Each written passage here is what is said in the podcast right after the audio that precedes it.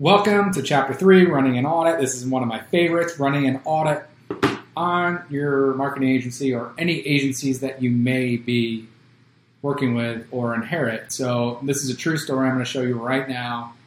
Um, an example of me basically running an audit on an agency and then blatantly, blatantly ripping us off and me proving to them that they did. Uh, so, this is just an example. Um, this is just in one one uh, uh, good, this is a Google Ads campaign, so don't pay attention to these numbers. This is just a uh, business that I experimented with on the side.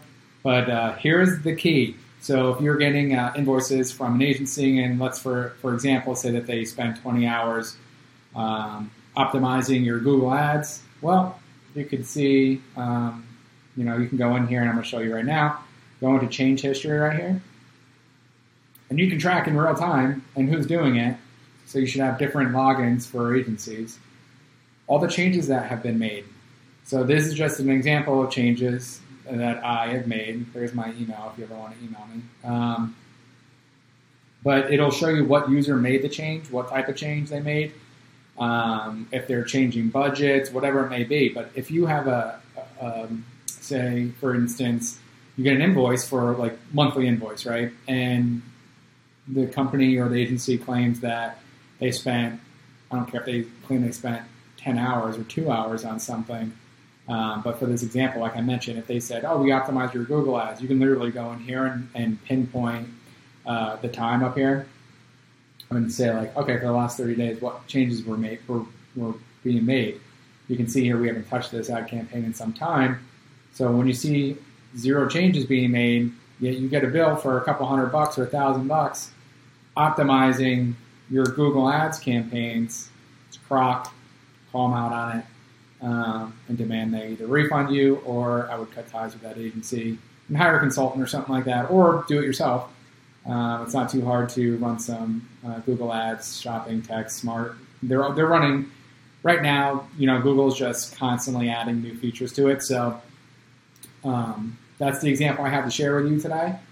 And um, you know, a lot of companies, a lot of agencies have a set it, forget it type of mindset. They might do pretty good work in the beginning, but um, sometimes things go on autopilot and they get used to sending you a nice, you know, ten thousand dollar invoice every single month, and they're not really doing much. So it's just good to keep um, that relationship healthy. And uh, like I said, this is just one example. If you want to uh, get into some more examples one on one, I can gladly share. But this is just one that uh, recently happened um, that I caught that was very, very fairly easy to catch because uh, most of these marketing platforms have change history in them. Almost all of them do. I mean, I did the same thing with Shopify um, to understand, you know, who made a change, going to them. Well, hey, why did you make this product change on here? Um, and it's just a great, great tool to take advantage of that. A lot of these marketing technology platforms have built in and like I said, it's really important to, if you do have an agency, do not give them a, a shared login because uh, then you won't know who actually made the change. So give everybody on that team their own login so that you can go in and say, oh, so and so just made this change. Oh, they did this, or they did that and they weren't supposed to.